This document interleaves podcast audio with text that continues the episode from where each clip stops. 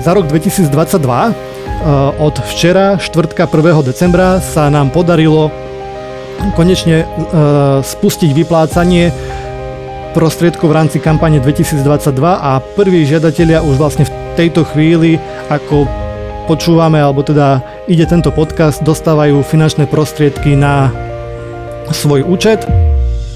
Pôdohospodárska platobná agentúra vyplatila tzv. zelenú naftu a poistné. Témou dnešnej epizódy budú ale priame platby, keďže tie tvoria veľmi dôležitú časť finančných zdrojov, ktoré dostávajú poľnohospodári na svoje účty. Rozprávať sa budem s riaditeľom sekcie priamých podpor Michalom Sousedkom. Dobrý deň, vítajte u nás. Dobrý deň. Povedzme si hneď na úvod, čo sú priame platby a aký je princíp ich vyplácania. Priame platby, alebo presnejšie priame podpory, predstavujú formu podpory pre poľnohospodárov, e, ktorej cieľom je podporiť poľnohospodárov za splnenia zákonom predpísaných podmienok. E, v rámci priamých podpor máme 24 takýchto platobných schém, ktorými sú poľnohospodári podporení a tieto schémy podporujú rôzne aspekty poľnohospodárskej výroby. Či už ide o chov zvierat, hovedzieho dobytka, oviec, skôz, e, ide o hospodárenie na ploche, ide o podporu mladých poľnohospodárov, o ekologickú výrobu. Každá z týchto e, podporných schém má svoje pravidlá, ktoré je teda nutné dodržiavať a ktoré keď žiadateľ dodrží, tak mu bude poskytnutá podpora v plnej výške. Žiadať môže každý, kto má poľnohospodárskú pôdu, respektíve poviem to lepšie plochu, ktorú obhospodaruje? Nepovedal by som, že je to úplne takto, lebo musíme rozlišovať práve v zmysle toho, čo som povedal, tri typy žiadateľov. Prvým je žiadateľ, ktorý má vyslovene len zvieratá a žiada si len o tie zvieracie podporné schémy. Pre tohto žiadateľa platí, že na to, aby bol opravneným žiadateľom pre platobnú agentúru, musí výška podpory dosahovať minimálne 100 eur a zároveň pre neho platí, že musí mať teda aspoň jednu dobyčiu jednotku. Potom je druhá skupina poľnohospodárov, to sú vyslovene poľnohospodári hospodariaci na ploche a tretiu skupinu predstavujú poľnohospodári, ktorí majú aj zvieratá, aj plochy.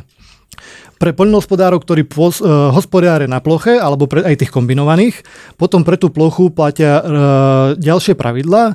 Medzi tie základné pravidlá patrí, patrí, že tá plocha musí mať minimálne 1 hektár pričom zároveň sa môže skladať z viacerých častí, ktorá každá samostatne má minimálne 0,3 hektára. Ďalej táto plocha musí mať jasne vymedzené hranice, Poľnohospodár ju musí mať tzv. k dispozícii k 31. maju príslušného roka. Tým sa rozumie, že má nejaký právny titul k tej pôde, či už je to vlastníctvo, nájomná zmluva, prípadne ďalšie. A e, takisto platí, že tú pôdu musí obhospodarovať, či už priamo sám ten poľnohospodár, alebo na jeho účet to vykoná iný subjekt. Potom sú poľnohospodári, ktorí majú tú špeciálnu rastlinnú výrobu, prípadne majú tie ekologické postupy a oni tam majú tie ďalšie povinnosti, ktoré teda musia dodržiavať. Rozumiem. Koľko peňazí môžu získať a z akého rozpočtu? To všetko záleží práve od tých faktorov, ktoré som vymenoval. A za rok 2021, keď tu môžem takto zhrnúť, keďže v rámci tohto roka sa dostávame už do takej finálnej fázy, bol celkový balík prostriedkov, ktorý bude rozdelený medzi poľnohospodárov, viac ako 580 miliónov eur, pričom aktuálne máme nedovyplácané e, približne nejaké 2 milióny. Čiže naša vyplatenosť je na úrovni 99,5%. A tieto finančné zdroje pochádzajú z e, dvoch alebo z, troch, aby som bol presný, e, oblasti. Prvou oblasťou je Európsky poľnohospodársky a záručný fond, druhou je Európsky poľnohospodársky fond rozvoja vidieka a treťou je štátny rozpočet. Každá platobná schéma má potom jasne definované, či je e, vyplácaná z týchto európskych peňazí alebo je kofinancovaná zo štátneho rozpočtu, pričom tam sa ešte rozlišuje, či ide o nejaký e, menej rozvinutý región alebo e, ostatné regióny. A takisto potom sú platobné schémy, ktoré sú financované len zo štátneho rozpočtu, pričom dnes tu máme len jednu schému a to je doplnková vnútroštátna platba na dobyčie jednotky. Túto štátnu pomoc vyplácate každý rok? Áno, pri priamých platbách platí práve to, že všetky platobné schémy, ktoré sa riadia režimom priamých podpor, sú vyplácané každoročne na základe víziev, ktoré vydáva platobná agentúra, pričom v rámci roka máme e, dve obdobia víziev. Prvý je február, kedy je práve táto vnútroštátna doplnková platba na dobyčie jednotky. A Táto sa štandardne vypláca niekedy v priebehu augusta a nasledujúcich mesiacov a potom je naša tzv. veľká kampaň, kedy sa podávajú všetky ostatné platobné schémy a tie sa potom vyplácajú od 1. decembra, respektíve v prípade zálohových platieb na zvieratá tieto bývajú okolo 25. októbra.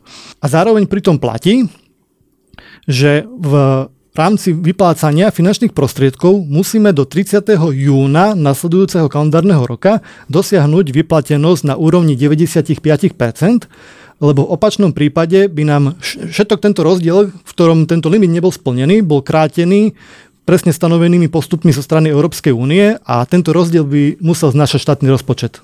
Povedzme si, aký je ten trend. Žiada sa viac a teda vyplácate tiež viac, alebo? V prípade priamých platieb sa nedá povedať, že by existoval nejaký konkrétny trend, lebo to sa dosť striedá medzi rokmi. Našim trendom, ktorý sme si my dali ako platobná agentúra, je snaha o čo najskoršie vyplácanie týchto finančných prostriedkov. A samotný tento limit, ktorý som spomínal, je priamo závislý od toho, aké stropy boli prijaté na celoeurópskej úrovni tam v zásade platí, že limit je stanovený Európskou úniou, alebo teda tým, čo sa tam prijalo a štát si môže rozložiť tento limit teda na tie schémy, ktoré existujú podľa svojho uváženia a to, tým sa riadi celé to programové obdobie.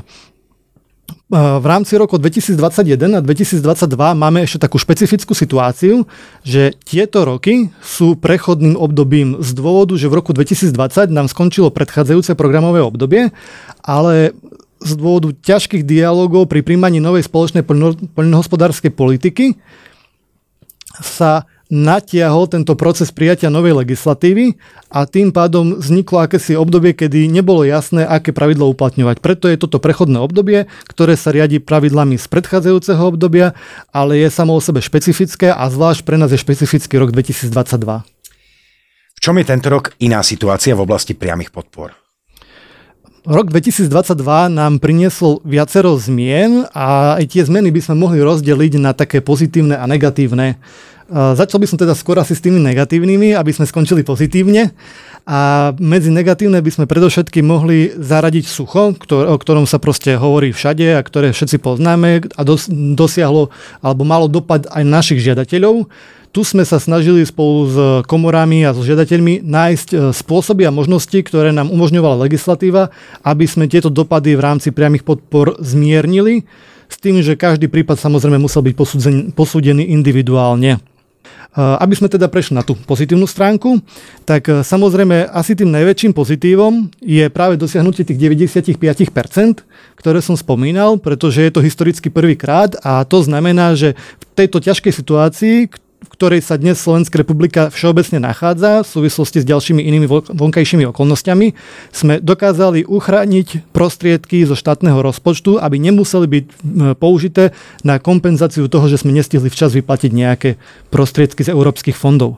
A druhým takým najvýznamnejším pozitívnym faktorom v roku 2022 bolo historicky prvé spustenie elektronického podávania žiadostí cez štátny web Slovensko.sk, ktorý aj niektorí žiadatelia využili. A práve tá elektronizácia je z nášho pohľadu a asi aj celoštátneho budúcnosťou nielen PPA, ale aj štátnej správy. Preto sme radi, že sa našli žiadatelia, ktorí mali tú chuť ísť do toho, keďže to bolo pilotný, pilotný projekt, by som to nazval, alebo pilotný pokus a verím tomu, že aj zo skúsenosti, že niektorí žiadatelia začali s nami komunikovať e, výhradne elektronicky, si pochvaľujú tú možnosť, že môžu doslova z pohodlia svojej kancelárie alebo proste obývačky e, komunikovať priamo so štátnym orgánom a nemusia sa naháňať doslova hoci len na poštu s obálkou, prípadne s tým starým známym žltým papierikom. Na čo môžu tieto peniaze farmári použiť a zaujíma ma aj to, či kontrolujete účel? Poľnohospodárstvo vo všeobecnosti sa vníma a je to aj dokázané, že je pomerne stratový sektor s, podmienkami, ako je dnes nastavené.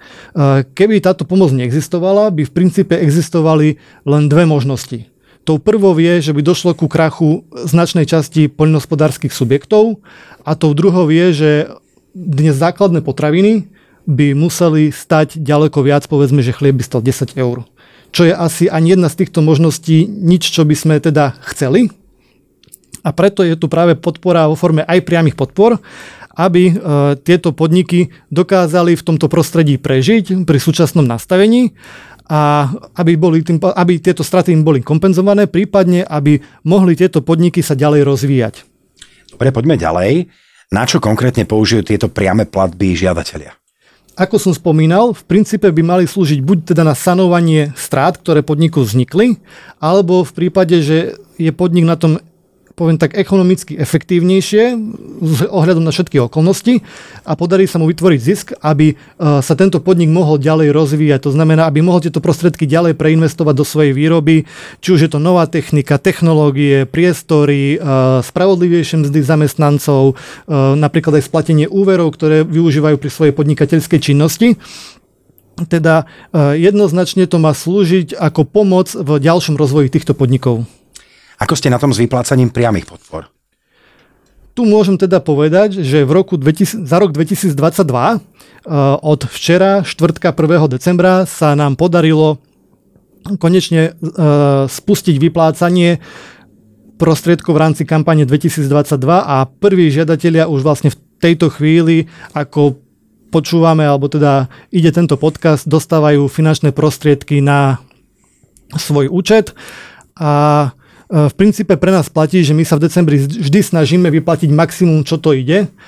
Samozrejme, to sa snažíme vždy, ale december je pre nás taký kľúčový, kedy je to fakt, že masívne, kedy sa bavíme o tisíckach žiadateľov, ktorí dostanú svoje rozhodnutia. To sa dobre počúva. Do procesu vyplácania priamo vstupujú kontroly? Ako to ovplyvňuje jednotlivého žiadateľa? Áno, e, treba si uvedomiť, že e, v princípe okrem žiadateľov, ktorých vyplácame teraz v decembri, máme niektoré podporné schémy, ktoré majú špecifické požiadavky, ktoré je e, možné overiť len s určitým odstupom. Preto kontroly ako také vo všeobecnosti bez ohľadu na špecifické podmienky majú kľúčovú rolu pri posudzovaní žiadosti na vyplatenie finančných prostriedkov. Keď sa teda bavíme o kontrole, ktorá má zistiť ten celkový stav, tá môže byť nielen kontrola na mieste, ale, ale môže to byť aj kontrola administratívna. A pri samotnej kontrole na mieste si treba predstavovať nie len tú fyzickú inšpekciu v teréne, ale to môže byť aj využitie napríklad diaľkového prieskumu zeme. Preto kontrolu z nášho pohľadu by sme neradi, aby žiadatelia chápali, že je to nejaká šikana alebo, alebo proste nejaké nega, niečo negatívne zo strany platobnej agentúry alebo nejaký trest, Ehm, na, práve naopak, tá kontrola má slúžiť na to, aby sme si dokázali utvoriť celkovú predstavu o tej žiadosti žiadateľa. Preto je vhodné, ak žiadateľ s nami komunikuje, reaguje na tie výzvy, aby ten e, celkový obraz pred vydaním rozhodnutia bol čo najpresnejší. Ak žiadateľ s nami nekomunikuje, nereaguje na naše výzvy, platobná agentúra v zmysle koncentrácie konania si môže vytvoriť obraz o žiadosti z dôkazov, ktoré má a to môže byť na konci dňa aj v neprospech toho žiadateľa. Potom môžeme v rámci kontrol vnímať e, aspekty e, z pohľadu dopadu na žiadateľa. Tam môže ísť o kontrolu priamo toho konkrétneho žiadateľa, u ktorého je kontrola vykonávaná, ale môže to mať dopad aj na spolužiadateľa.